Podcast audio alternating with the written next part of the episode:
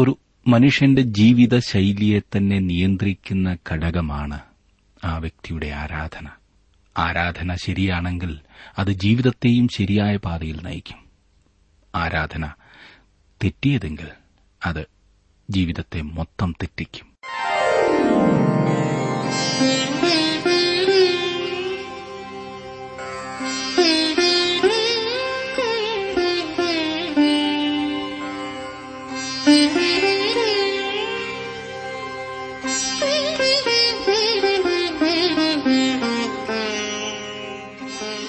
T W ആറിന്റെ വേദപഠന class ആരംഭിക്കുകയാണ്. ജീവസന്ദേശം. ജീവസന്ദേശം വചന പഠന ക്ലാസ്സിലേക്ക് എല്ലാ മാന്യ ശ്രോതാക്കളെയും ഞങ്ങൾ സ്വാഗതം ചെയ്യുന്നു. ബ്രദർ ജോർജ് ഫിലിപ്പ് പഠിപ്പിക്കുന്ന ഈ പഠന ക്ലാസ്സിലെ ഇന്നത്തെ പാഠഭാഗം ആവർത്തന പുസ്തകം അധ്യായം 11, 12. പ്രാർത്ഥനയോടെ നമുക്ക് തുറന്ന് ശ്രവിക്കാം.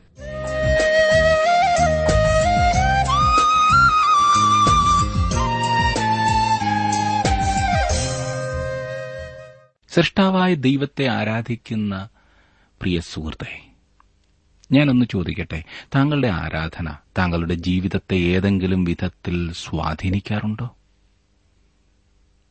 പലരുടെയും ആരാധന ഒരു വെറും ചടങ്ങാണ്. എല്ലാ ദിവസവും പൂജ ചെയ്യുന്നവരും ആഴ്ചയിലൊരിക്കൽ ആരാധിക്കുവാൻ ഏതെങ്കിലും ഒരു പ്രത്യേക സ്ഥലത്ത് കൂടി വരുന്നവരുമാണ് അധികവും. മാസത്തിന്റെ 1-ാം തീയതിയും ആണ്ടിൽ ഏതാനും ദിവസങ്ങളും പ്രത്യേകം ആരാധിക്കുന്നവരും കുറവല്ല. എന്നാൽ എന്താണ് യഥാർത്ഥ ആരാധന? ആരാധനയിൽ സ്ഥലത്തിന്റെ പ്രാധാന്യത, സമയത്തിന്റെ പ്രത്യേകത, ആചാരങ്ങളുടെ പ്രാധാന്യത, ഇവയൊക്കെ എങ്ങനെയാണ്? ആരാധനയിൽ ഏറ്റവും പ്രധാനപ്പെട്ട ഘടകം ഏതാണ്? ഈ വിഷയങ്ങളെക്കുറിച്ച് ചിന്തിക്കുന്നത് പ്രയോജനപ്രദമായിരിക്കില്ലേ? എന്നാൽ നമുക്കൊരുമിച്ച് ആവർത്തന പുസ്തകത്തിലേക്ക് തന്നെ ഇന്ന് വരാം. ഇന്ന് ആവർത്തന പുസ്തകം 11ഉം 12ഉം അധ്യായങ്ങളാണ് നാം പഠിക്കുവാൻ പോകുന്നത്. ആരാധനയെക്കുറിച്ച് കൂടുതൽ ചിന്തിക്കുവാൻ ഈ ഭാഗം നമ്മെ സഹായിക്കട്ടെ. 11-ാം അധ്യായത്തിന്റെ 1-ാം വാക്യത്തിൽ നാം കാണുന്നത്, ആകയാൽ നിന്റെ ദൈവമായ യഹോവയെ നീ സ്നേഹിച്ച് അവന്റെ പ്രമാണങ്ങളും ചട്ടങ്ങളും വിധികളും കൽപ്പനകളും എല്ലായ്പ്പോഴും പ്രമാണിക്കണം. ദൈവസ്നേഹത്തോടുള്ള പ്രതികരണം അനുസരണമാണ്. ഇത് നാം മറക്കരുത്. ദൈവസ്നേഹത്തോടുള്ള പ്രതികരണം ദൈവത്തെ അനുസരിക്കുന്നതാണ്, അറിഞ്ഞ സത്യങ്ങളെ അനുസരിക്കുന്നതാണ്. 8-9 വാക്യങ്ങൾ നാം കാണുന്നത്, ആകയാൽ നിങ്ങൾ ബലപ്പെടുവാനും നിങ്ങൾ കൈവശമാക്കുവാൻ കടന്നുപോകുന്ന ദേശം ചെന്നടക്കുവാനും യഹോവ നിങ്ങളുടെ പിതാക്കന്മാർക്കും അവരുടെ സന്തതിക്കും കൊടുക്കുമെന്ന് അവരോട് സത്യം ചെയ്ത ദേശമായി പാലും തേനും ഒഴുകുന്ന ദേശത്ത് നിങ്ങൾ ദീർഘായുസോടിയിരിപ്പാനുമായി ഇന്ന് ഞാൻ നിങ്ങളോട് ആജ്ഞാപിക്കുന്ന കൽപ്പനകളൊക്കെയും പ്രമാണിച്ച് നടപ്പീൻ. മിസ്രൈമിൽ അവർക്ക് ജലസേചനപ്രദമായ വയലുകൾ സുപരിചിതമായിരുന്നു. 10-ാം വാക്യത്തിൽ നാം കാണുന്നത്, നീ കൈവശമാക്കുവാൻ ചെല്ലുന്ന ദേശം നീ വിട്ടുപോകുന്ന മിസ്രൈം ദേശം പോലെയല്ല. അവിടെ നീ വിത്ത് വിതച്ചിട്ട് പച്ചക്കറിത്തോട്ടം പോലെ നിന്റെ കാലുകൊണ്ട് നനയ്ക്കേണ്ടി വന്നു. മിസ്രൈമിയർ ജലസേചന പദ്ധതിയെ ആശ്രയിച്ചാണ് കൃഷി ചെയ്തിരുന്നത് എന്നിവിടെ കാണുവാൻ സാധിക്കുന്നു. 11 മുതലുള്ള വാക്യങ്ങളിൽ നാം കാണുന്നത്, 11-ാം അധ്യായത്തിന്റെ 11 മുതൽ 15 വരെ, നിങ്ങൾ കൈവശമാക്കുവാൻ ചെല്ലുന്ന ദേശമോ മലകളും താഴ്വരകളും ഉള്ളതായി ആകാശത്തുനിന്ന് പെയ്യുന്ന മഴവെള്ളം കുടിക്കുന്നതും നിന്റെ ദൈവമായ യഹോവ പരിപാലിക്കുന്നതുമായ ദേശമാകുന്നു. ആണ്ടിന്റെ ആരംഭം മുതൽ അവസാനം വരെ നിന്റെ ദൈവമായ യഹോവയുടെ ദൃഷ്ടി എപ്പോഴും അതിന്മേലിരിക്കുന്നു. നിങ്ങളുടെ ദൈവമായ യഹോവയെ നിങ്ങൾ സ്നേഹിക്കുകയും പൂർണ്ണ ഹൃദയത്തോടും പൂർണ്ണ മനസ്സോടും കൂടെ അവനെ സേവിക്കുകയും ചെയ്തുകൊണ്ട് ഞാനിന്ന് നിങ്ങളോട് കൽപ്പിക്കുന്ന എന്റെ കൽപ്പനകൾ ജാഗ്രതയോടെ അനുസരിച്ചാൽ ധാന്യവും വീഞ്ഞും എണ്ണയും ശേഖരിക്കേണ്ടതിന് ഞാൻ തക്ക സമയത്ത് നിങ്ങളുടെ ദേശത്തിന് വേണ്ടുന്ന മുൻമഴയും പിൻമഴയും പെയ്യിക്കും. ഞാൻ നിന്റെ നിലത്ത് നിന്റെ നാൽക്കാലികൾക്ക് പുല്ല് തരും. നീ തൃപ്തിയാകും വണ്ണം ഭക്ഷിക്കും. മിസ്രൈമ്യർ വാസ്തവത്തിൽ, ഞാൻ പറഞ്ഞല്ലോ, ജലസേചന പദ്ധതിയെ ആശ്രയിച്ചാണ് കൃഷി ചെയ്തിരുന്നത്. അവർ പ്രവേശിപ്പാൻ പോകുന്ന ദേശം, അതെ, ഇസ്രായേലിലെ പ്രവേശിപ്പാൻ പോകുന്ന ദേശം കുന്നിൻ പ്രദേശമായതിനാൽ ജലസേചനം നടത്തുവാൻ പ്രയാസമായിരുന്നു. അതിനുള്ള ഉപകരണങ്ങളും അന്ന് അവർക്കുണ്ടായിരുന്നില്ല. ആകാശത്തു നിന്നുള്ള മഴയെ ആശ്രയിച്ചാണ് ഭൂമിയിൽ കൃഷി ചെയ്യേണ്ടത്. മനഃപൂർവ്വമാണ് ദൈവം അപ്രകാരം ചെയ്തത്. മഴയ്ക്കുവേണ്ടി തന്നിൽ ആശ്രയിക്കേണ്ട ഒരു ദേശത്ത് ദൈവം അവരെ കൊണ്ടുവന്നാക്കി. ജനത്തെ ദൈവത്തോടടുപ്പിക്കുവാൻ ഇത് കാരണമായിത്തീരും. ദൈവത്തിന്റെ ന്യായവിധി അവരുടെ മേൽ വന്നതുകൊണ്ടാണ് ഇന്ന് ആ ദേശം ജനവാസയോഗ്യമല്ലാതായിരിക്കുന്നത്. വെള്ളം ലഭിച്ചാൽ ആ ഭൂമി ഇന്നും ഫലഭൂയിഷ്ഠമായിത്തീരും. അവർ മഴയെ ആശ്രയിക്കണമെന്ന് ദൈവം അവരോട് പറഞ്ഞു. അവർ അവനെ അനുസരിച്ചാൽ ദൈവം മുൻമഴയാലും പിന്മഴയാലും അവരെ അനുഗ്രഹിക്കും. ആ ദേശത്തെ നോക്കിയാൽ ഇന്നത്തെ അവരുടെ ആത്മീയ സ്ഥിതി നമുക്ക് മനസ്സിലാക്കുവാൻ സാധിക്കും. നാം ഇന്ന് പാർക്കുന്ന സമൂഹത്തെപ്പോലെ സമൃദ്ധിയുടെ ഒരു സാഹചര്യത്തിൽ, അതായത് സംഗതികൾ വളരെ എളുപ്പം പ്രയാസം കൂടാതെ ലഭിക്കുന്ന സാഹചര്യത്തിൽ, എന്റെ ഭയം എന്തെന്നാൽ ഈ കാര്യത്തിൽ ദൈവത്തിന് ഒന്നും ചെയ്യുവാനില്ല എന്ന് മനുഷ്യർ ചിന്തിക്കുന്നതാണ്.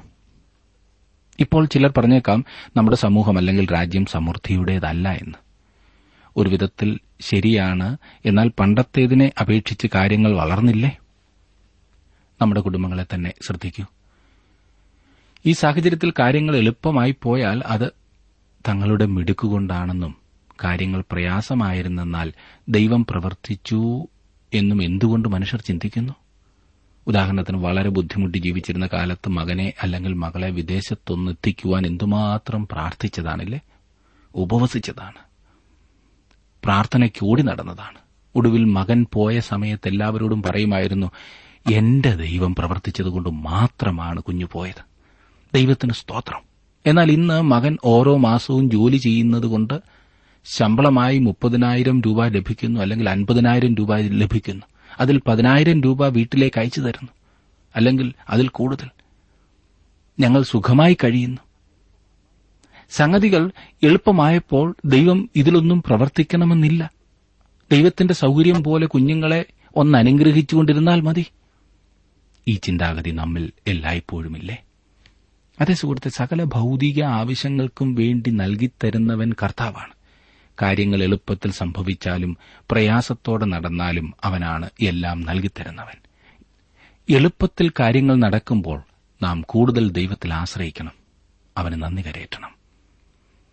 22 മുതൽ 25 വരെയുള്ള വാക്യങ്ങളിൽ നാം കാണുന്നത്, ഞാൻ നിങ്ങളോട് ആജ്ഞാപിക്കുന്ന ഈ സകല കൽപ്പനകളും ജാഗ്രതയോടെ പ്രമാണിച്ചുകൊണ്ട് നിങ്ങൾ നിങ്ങളുടെ ദൈവമായ യഹോവയെ സ്നേഹിക്കുകയും അവന്റെ എല്ലാ വഴികളിലും നടന്ന് അവനോട് ചേർന്നിരിക്കുകയും ചെയ്താൽ യഹോവ ഈ ജാതികളെയെല്ലാം നിങ്ങളുടെ മുമ്പിൽ നിന്ന് നീക്കിക്കളയും. നിങ്ങളെക്കാൾ വലിപ്പവും ബലവുമുള്ള ജാതികളുടെ ദേശം നിങ്ങൾ കൈവശമാക്കും. നിങ്ങളുടെ ഉള്ളങ്കാൽ ചവിട്ടുന്ന ഇടമൊക്കെയും നിങ്ങൾക്കാകും. നിങ്ങളുടെ അതിർ മരുഭൂമി മുതൽ ലബാനോൻ വരെയും ഫ്രാത്ത് നദി മുതൽ പടിഞ്ഞാറെ കടൽ വരെയുമാകും. ഒരു മനുഷ്യനും നിങ്ങളുടെ മുമ്പിൽ നിൽക്കുകയില്ല. നിങ്ങളുടെ ദൈവമായ യഹോവ നിങ്ങളോട് അരുളിച്ചെയ്തതുപോലെ അവൻ നിങ്ങളെയുള്ള പേടിയും ഭീതിയും നിങ്ങൾ ചെല്ലുന്ന സകല ദിക്കിലും വരുത്തും. ദേശം അവകാശപ്പെടുത്തുന്നതിന്റെ വലിയ പ്രമാണമാണ് ഇവിടെ നൽകിയിരിക്കുന്നത്. ദേശം ദൈവത്തിങ്കൽ നിന്നുള്ള ദാനമാണെന്ന വസ്തുത ശ്രദ്ധിക്കുക. ദൈവം അവർക്ക് അവകാശമായി നൽകിയ ദേശം പൂർണ്ണമായി കൈവശപ്പെടുത്തുവാൻ ഒരിക്കലും അവർക്ക് കഴിഞ്ഞിട്ടില്ല എന്നത് വിചിത്രമായി തോന്നുന്നില്ലേ? നിന്റെ കാൽ ചവിട്ടുന്ന ദേശം ഞാൻ നിങ്ങൾക്ക് തരും എന്നാണ് ദൈവം പറഞ്ഞത്. അത് ദൈവം അവർക്ക് നൽകിയതും അവരുടെ വകയുമായിരുന്നു. എന്നാൽ അത് അവകാശമാക്കുന്നതിനും അനുഭവിക്കുന്നതിനും അവർക്ക് കഴിഞ്ഞില്ല. ദൈവം യോശുവയോടും അത് തന്നെയാണ് പറഞ്ഞത്. ദേശം അവരുടെ കണ്ണിൻ മുൻപാകെ കിടക്കുന്നു. അത് ഇസ്രായേൽ ജനത്തിന്റെ അവകാശമാണെന്ന് ദൈവം അവനോട് പറഞ്ഞു. എന്നാൽ അവർ ദേശത്ത് പ്രവേശിച്ച് നെടുകയും കുറുകയും നടന്നത് അവകാശമാക്കണമായിരുന്നു. ഇന്ന് ദൈവത്തിന്റെ മക്കൾ ആത്മീകമായി പാപ്പരത്വം അനുഭവിക്കുന്നവരാണ്. മറ്റു ചിലർ ആത്മീയമായ സമ്പത്ത് അനുഭവിക്കുന്നു. സ്വർഗ്ഗത്തിലെ സകല ആത്മീയ അനുഗ്രഹത്താലും ക്രിസ്തുയേശുവിൽ ദൈവം സകല വിശ്വാസികളെയും അനുഗ്രഹിച്ചിരിക്കുകയാണെന്ന് ദൈവം വ്യക്തമാക്കിയിരിക്കുന്നു.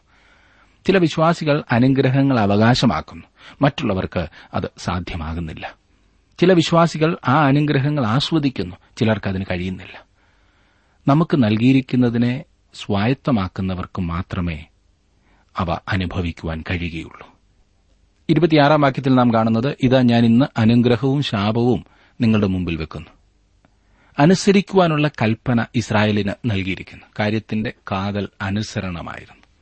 27 വാക്യത്തിൽ നാം കാണുന്നു, ഇന്ന് ഞാൻ നിങ്ങളോട് ആജ്ഞാപിക്കുന്ന നിങ്ങളുടെ ദൈവമായ യഹോവയുടെ കൽപ്പനകൾ നിങ്ങൾ അനുസരിക്കുന്നു എങ്കിൽ അനുഗ്രഹവും, നിങ്ങളുടെ ദൈവമായ യഹോവയുടെ കൽപ്പനകൾ അനുസരിക്കാതെ ഇന്ന് ഞാൻ നിങ്ങളോട് കൽപ്പിക്കുന്ന വഴിയെ വിട്ടുമാറി നിങ്ങൾ അറിഞ്ഞിട്ടില്ലാത്ത അന്യദൈവങ്ങളുടെ പിന്നാലെ ചെല്ലുന്നുവെങ്കിൽ ശാപവും വരും.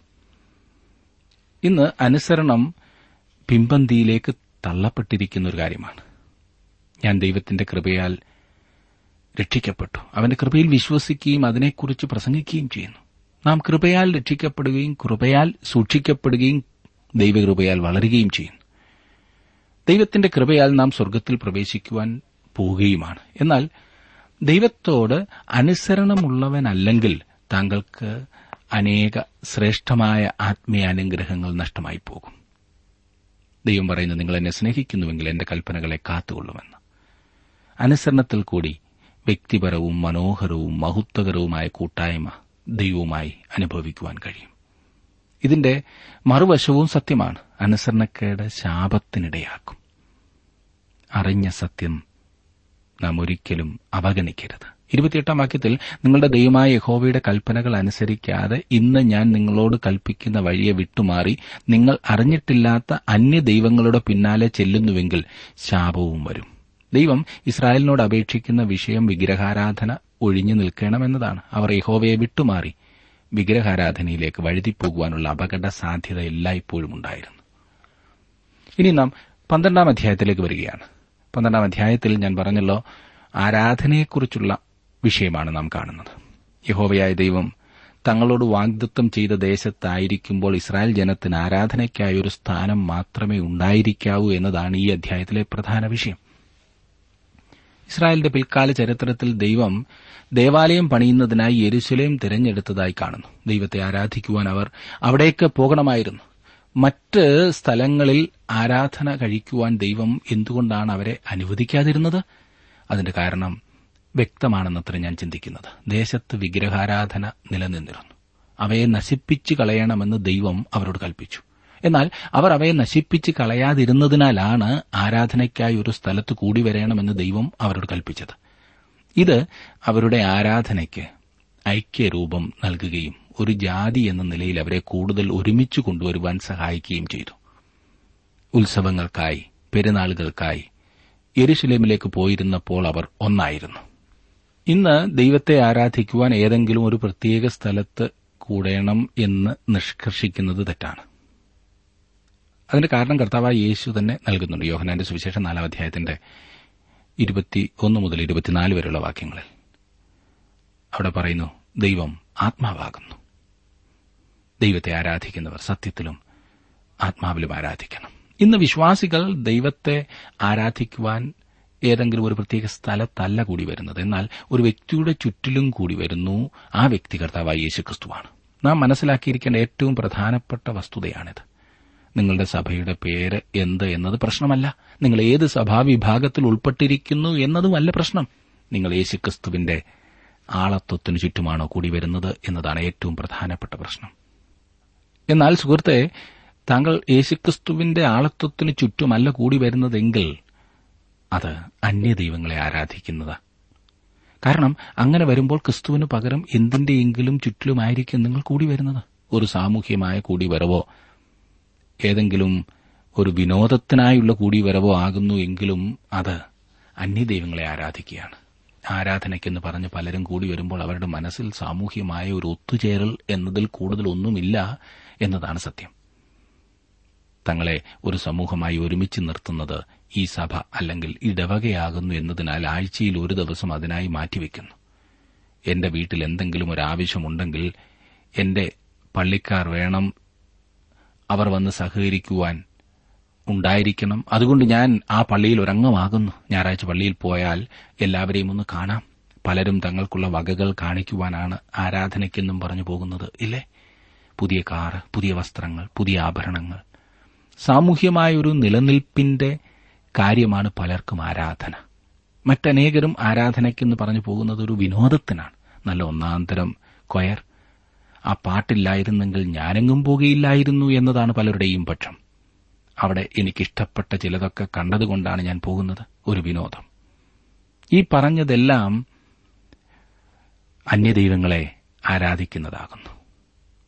ക്രിസ്തുവിന്റെ ആളത്വത്തിനു ചുറ്റും ഭയഭക്തി നിറഞ്ഞ ആരാധനാഭാവത്തോടെ അല്ല കടന്നു വരുന്നതെങ്കിൽ അത് തെറ്റായ ആരാധനയാണ്. ഏറ്റവും അപരിഷ്കൃതരെന്ന് താങ്കൾ മുദ്രയടിക്കുന്ന കല്ലിനെയും മരത്തെയും കാടിനെയും മാടിനെയും ആരാധിക്കുന്നവർക്ക് ലഭിക്കുന്നതിലും ഭയാനകമായ ശിക്ഷയായിരിക്കും വെളിച്ചം ലഭിച്ചിട്ടും അതിനെ ഇരുളാക്കുന്നവർക്ക് വരുവാൻ പോകുന്നത്. അതെ, സത്യദൈവത്തെയും ദൈവവചനത്തെയും അറിഞ്ഞിട്ടും സത്യ ആരാധനയിൽ നിന്ന് അകന്നുപോകുന്ന ആളുകൾക്കുണ്ടാകുന്ന ശിക്ഷ ഭയാനകം തന്നെ. അതാണ് ആവർത്തന പുസ്തകം 12-ാം അധ്യായത്തിൽ നാം കാണുന്നത്.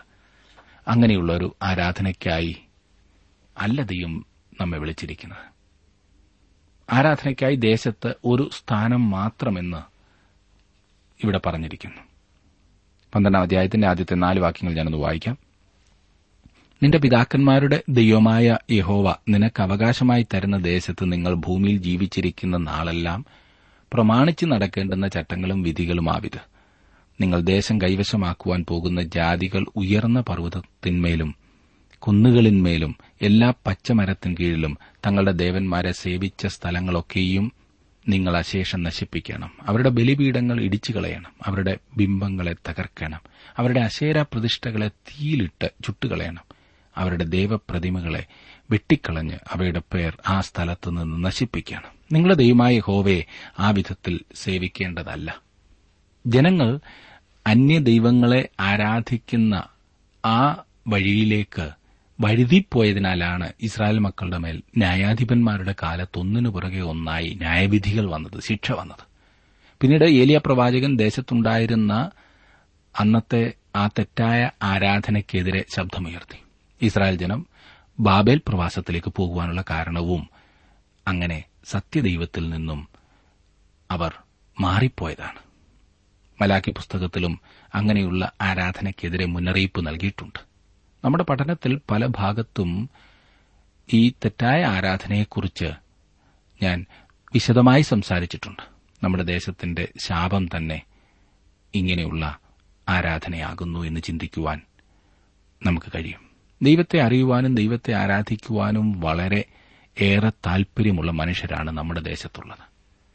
വളരെയധികം ഭക്തിയുള്ള മനുഷ്യർ, ദൈവത്തെ ആരാധിക്കുന്നതിനു വേണ്ടി എന്ത് ത്യാഗവും ചെയ്യുവാൻ തയ്യാറുള്ള ആളുകളാണ് നമ്മുടെ ദേശത്തുള്ളത്.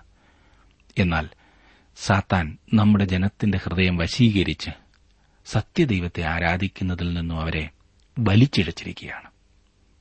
തെറ്റായ, അതെ, ദൈവങ്ങളെന്ന് തെറ്റിദ്ധരിപ്പിക്കുന്നവരെ ആരാധിക്കുന്ന ഒരു വ്യക്തിക്ക് ഒരിക്കലും ഒരു കാരണത്താലും ജീവനുള്ള സത്യദൈവത്തെ ആരാധിക്കുവാനോ അനുഭവിക്കുവാനോ സാധ്യമല്ല. ജീവനുള്ള ദൈവത്തെങ്കിലേക്കുള്ള ഒരേ ഒരു വഴി കർത്താവായ യേശുക്രിസ്തുവാണ്. ദൈവം മനുഷ്യനായി തീർന്ന യേശു കർത്താവ് ഒരു ന്യായവും ഉപാധിയും പറഞ്ഞ് ആർക്കും ഏതെങ്കിലും ഒരു വിഷയത്തെ, ഒരു രൂപത്തെ ആരാധിക്കുവാൻ ദൈവം അനുവാദം നൽകുന്നില്ല. അതെ, അങ്ങനെ ആരാധിക്കുന്നത് വാസ്തവത്തിൽ സത്യദൈവത്തെ അവഹേളിക്കുകയാണ്. സർവശക്തിയുള്ള ദൈവത്തിന്റെ രൂപമാണോ നാം പലപ്പോഴും ആരാധിക്കുന്ന ഈ രൂപങ്ങൾ?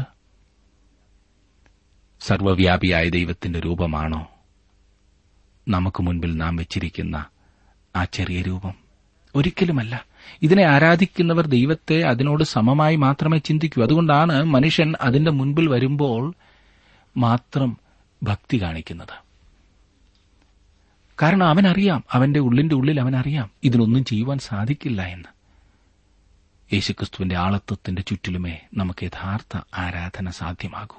യേശുക്രിസ്തുവിനെ ജീവിതത്തിൽ സ്വന്തം കർത്താവും രക്ഷിതാവുമായി അംഗീകരിച്ച ഒരു വ്യക്തിക്ക് മാത്രമേ ജീവനുള്ള സത്യദൈവത്തെ സത്യമായി ആരാധിക്കുവാൻ സാധിക്കൂ.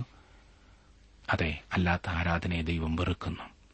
5-ാം വാക്യത്തിൽ നാം കാണുന്നത്, നിങ്ങളുടെ ദൈവമായ യഹോവ തന്റെ നാമം സ്ഥാപിക്കേണ്ടതിന് നിങ്ങളുടെ സകല ഗോത്രങ്ങളിലും വെച്ച് തെരഞ്ഞെടുക്കുന്ന സ്ഥലത്ത് നിങ്ങൾ തിരുനിവാസ ദർശനത്തിനായി ചെല്ലണം. കാലക്രമേണ യെരുശലേം നഗരം അതിനായി നിർദ്ദേശിക്കപ്പെട്ട സ്ഥലമായി തീർന്നു. എന്നാൽ അതിനു മുമ്പ് തന്നെ ഇസ്രായേൽ മക്കൾ ഒരു സ്ഥലത്ത് മാത്രം ആരാധന കഴിക്കേണ്ടതായിരുന്നു. അവരുടെ നേർച്ചയും ദശാംശവും യാഗങ്ങളും ഹോമയാഗങ്ങളും എല്ലാം ഒരു സ്ഥലത്ത് അർപ്പിക്കണമായിരുന്നു. ആഹാരത്തിന്റെ ദശാംശമായി അവർ ദൈവം മുൻപാകെ കൊണ്ടുവരുന്നത് ഈ പറഞ്ഞ സ്ഥലത്ത് വെച്ച് ഭക്ഷിക്കണമായിരുന്നു. 15-ഉം 16-ഉം വാക്യങ്ങളിലേക്ക് വരുമ്പോൾ നാം കാണുന്നത്, എന്നാൽ നിന്റെ ദൈവമായ യഹോവ നിനക്ക് തന്നിരിക്കുന്ന അനുഗ്രഹത്തിന് തക്കവണ്ണം നിന്റെ ഏത് പട്ടണത്തിൽ വെച്ചും നിന്റെ മനസ്സിലെ ആഗ്രഹപ്രകാരമൊക്കെയും അറുത്ത് മാംസം തിന്നാം. അത് കലമാനിനെയും പുള്ളിമാനിനെയും പോലെ ശുദ്ധനും അശുദ്ധനും തിന്നാം. രക്തം മാത്രം നിങ്ങൾ തിന്നരുത്, അത് വെള്ളം പോലെ നിലത്ത് ഒഴിച്ചു കളയണം. യഹോവയുടെ മുമ്പാകെ അവർ കൊണ്ടുവരുന്ന ആഹാര സാധനങ്ങളുടെ ദശാംശം ഈ ആരാധനയ്ക്കായി വേർതിരിച്ചിരിക്കുന്ന സ്ഥാനത്ത് വെച്ച് തിന്നേണം.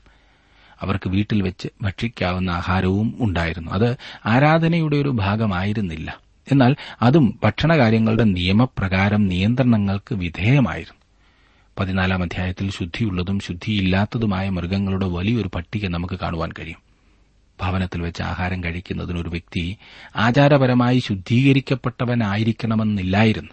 കൂടാതെ വിശുദ്ധമായ കാട്ടുമൃഗങ്ങളെയും അവന് തിന്നാമായിരുന്നു. രക്തം മാത്രം തിന്നരുത് എന്നായിരുന്നു വ്യവസ്ഥ. എന്നാൽ യഹോവയ്ക്ക് യാഗമായി കൊണ്ടുവരുന്നതെന്തും ദൈവം വേർതിരിക്കുന്നതായ സ്ഥലത്ത് വെച്ച് അവന്റെ മുൻപാകെ ഭക്ഷിക്കേണ്ടതായിരുന്നു എന്ന് മോശ ജനത്തോട് നിർദ്ദേശിക്കുന്നു. 21 മുതലുള്ള വാക്യങ്ങളിൽ നിന്റെ ദൈവമായ യഹോവ തന്റെ നാമം സ്ഥാപിപ്പാൻ തെരഞ്ഞെടുത്ത സ്ഥലം ഏറെ ദൂരത്താകുന്നു എങ്കിൽ യഹോവ നിനക്ക് തന്നിട്ടുള്ള നിന്റെ ആടുമാടുകളിൽ ഏതിനെയെങ്കിലും ഞാൻ നിന്നോട് കൽപ്പിച്ചതുപോലെ അറുക്കുകയും നിന്റെ പട്ടണങ്ങളിൽ വെച്ച് നിന്റെ ഇഷ്ടം പോലെയൊക്കെയും തിന്നുകയും ചെയ്യാം. കലമാനിനെയും പുള്ളിമാനിനെയും തിന്നുന്നതുപോലെ നിനക്ക് അവയെ തിന്നാം. ശുദ്ധനും അശുദ്ധനും ഒരുപോലെ തിന്നാം. രക്തം മാത്രം തിന്നാതിരിപ്പാൻ നിഷ്ഠയായിരിക്കാം. രക്തം ജീവനാകുന്നുവല്ലോ. മാംസത്തോടുകൂടെ ജീവനെ തിന്നരുത്. അതിനെ നീ തിന്നാതെ വെള്ളം പോലെ നിലത്ത് ഒഴിച്ചു കളയണം. യഹോവയ്ക്ക് ഹിതമായുള്ളത് ചെയ്തിട്ട് നിനക്കും മക്കൾക്കും നന്നായിരിക്കേണ്ടതിന് നീ അതിനെ തിന്നരുത്. ഇസ്രായേൽ ജനം മരുഭൂപ്രയാണത്തിലായിരുന്നപ്പോൾ അവർ ഒരു കാളയെയോ ആടിനെയോ ആട്ടുകൊറ്റനെയോ അറുക്കുമ്പോൾ അവർ അതിനെ സമാഗമന കൂടാരത്തിന്റെ വാതിൽക്കൽ കൊണ്ടുവരേണ്ടതും പുരോഹിതൻ രക്തം യാഗപീഠത്തിന്മേൽ തളിക്കുകയും മേധസ് ദൈവത്തിന് സൌരഭ്യവാസനയായി യാഗമായി അർപ്പിക്കുകയും ചെയ്യണമെന്ന് കൽപ്പിച്ചിരുന്നതായി ലേവ്യപുസ്തകം 17 അധ്യായത്തിൽ പറഞ്ഞിരിക്കുന്നു. പിശാചിക്കൾക്ക് എന്തെങ്കിലും വഴിപാട് കഴിക്കുന്നതിനെ തടയാനാണിത്. അവർ ദേശത്ത് പാർത്ത ശേഷം അവരിൽ പലരും യെരുശലേമിൽ നിന്ന് വളരെ ദൂരെയായിരിക്കും. അതിനാൽ ഓരോ മൃഗത്തെയും ഭക്ഷണത്തിന് അറുക്കുമ്പോൾ അവിടെ കൊണ്ടുവരിക സാധ്യമായിരിക്കില്ല. അതിനാൽ യഹോവ വീണ്ടും പറയുന്നത് ഒരു മൃഗത്തെ ഭക്ഷണത്തിനായി കൊല്ലാവുന്നതാണ്, എന്നാൽ അവർ ആ മൃഗത്തിന്റെ രക്തം തിന്നരുത്. രക്തം ജീവനെയാണ് കുറിക്കുന്നത്. അതിനാൽ അത്ര തിരുവചനത്തിൽ യേശുക്രിസ്തുവിന്റെ രക്തത്തിനു മാത്രം ഈ പറഞ്ഞ പ്രാധാന്യം നൽകിയിരിക്കുന്നത്.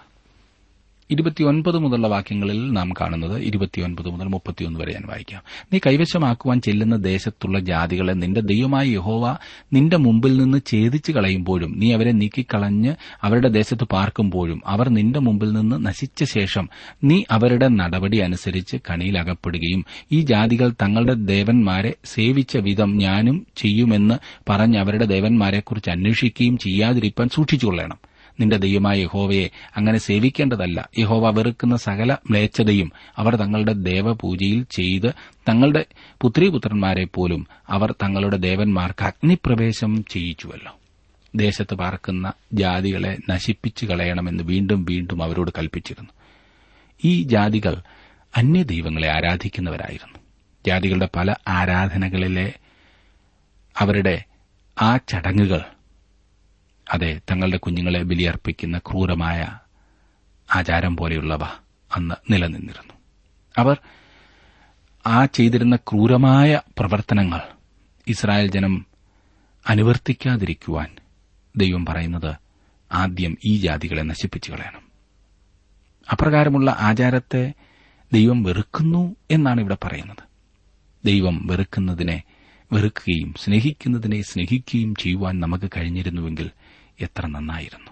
ദൈവം നമ്മിൽ നിന്നും ആഗ്രഹിക്കുന്നത് അതാണ്. എന്നെ ശ്രദ്ധിക്കുന്ന പ്രിയ സുഹൃത്തെ, താങ്കളുടെ ജീവിതത്തിൽ അങ്ങനെ ദൈവത്തെ സ്നേഹിക്കുവാൻ സാധിക്കുന്നുണ്ടോ? ദൈവം അതിനായി താങ്കളെ സഹായിക്കട്ടെ, അനുഗ്രഹിക്കട്ടെ.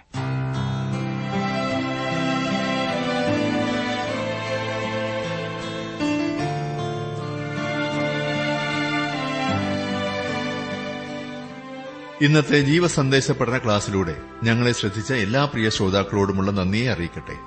ദൈവവചനം കൃത്യമായി ക്രമമായി പഠിക്കുവാൻ ലഭിച്ചിരിക്കുന്ന ഈ അസുലഭ അവസരം പ്രയോജനപ്പെടുത്തുകയും സ്നേഹിതരെ അതിനായി ഉത്സാഹിപ്പിക്കുകയും ചെയ്യുക. അഭിപ്രായങ്ങളും നിർദ്ദേശങ്ങളും പ്രാർത്ഥനാ വിഷയങ്ങളും ഞങ്ങളെ അറിയിക്കുക. ഈ പുസ്തകത്തിന്റെ വിഷയവിഭജനം, ഓഡിയോ CD, SD കാർഡ് എന്നിവ ആവശ്യമെങ്കിൽ ഞങ്ങളുമായി ബന്ധപ്പെടുക. ഞങ്ങളുടെ വിലാസം: ജീവസന്ദേശം post box number 3, Thiruvalla 5, Kerala.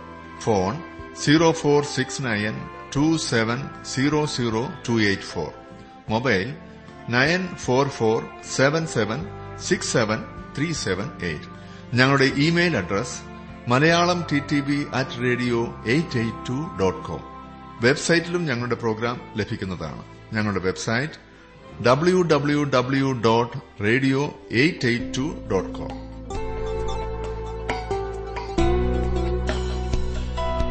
ക്രൂശിൽ കണ്ടു ഞാൻ നിൻ സ്നേഹത്തെ, ആഴമാർന്ന നിൻ മഹത്യാഗത്തെ. ക്രൂശിൽ കണ്ടു ഞാൻ നിൻ സ്നേഹത്തെ, ആഴമാർന്ന നിൻ മഹത്യാഗത്തെ. പകരം എന്തു നൽകും ഞാനിനി, ഹൃദയം പൂർണ്ണമായി നൽകുന്നു നാഥനേ. പകരം എന്തു നൽകും ഞാനിനി, ഹൃദയം പൂർണ്ണമായി നൽകുന്നു നാഥനേ.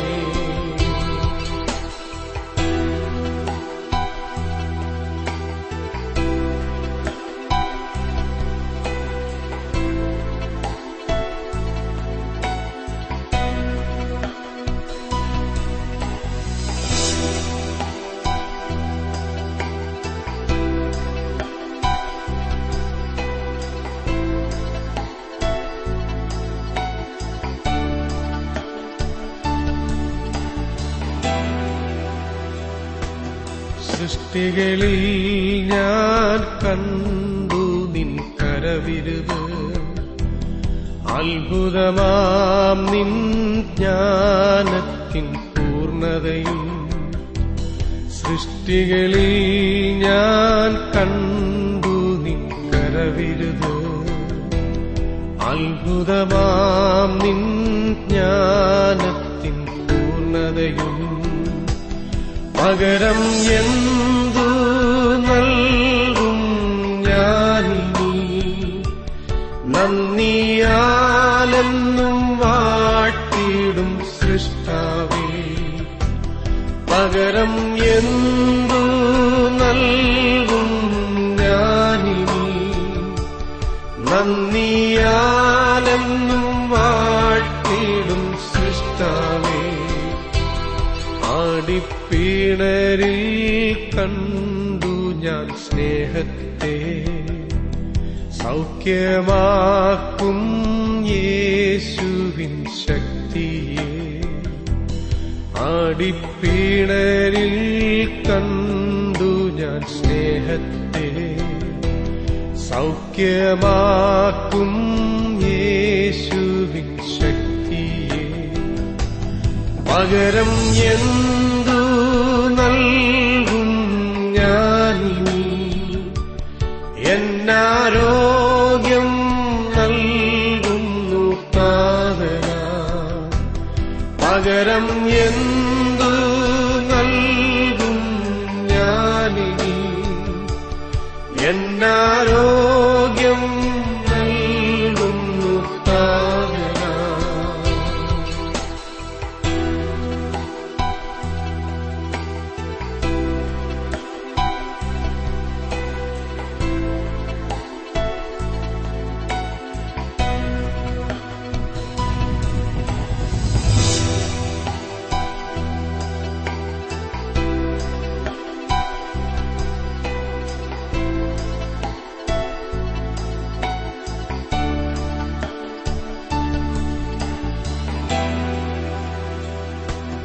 മൊഴിയിൽ കേട്ടു രക്ഷയിൻ ശബ്ദത്തെ, വിടുതൽ നൽകും നിന്നിമ്പവചനത്തെ. മൊഴിയിൽ കേട്ടു രക്ഷയിൻ ശബ്ദത്തെ, വിടുതൽ നൽകും നിന്നിമ്പവചനത്തെ. പകരം എന്തു നൽകും ഞാനിനി? ദേശത്തെങ്ങും പോകും സുവിശേഷവുമായി. പകരം എന്തു നൽകും ഞാനിനി? ദേശത്തെങ്ങും പോകും സുവിശേഷവുമായി. നിൻ ശരീരം തകർത്തു നീ ഞങ്ങൾക്കാ ശുദ്ധരക്തം.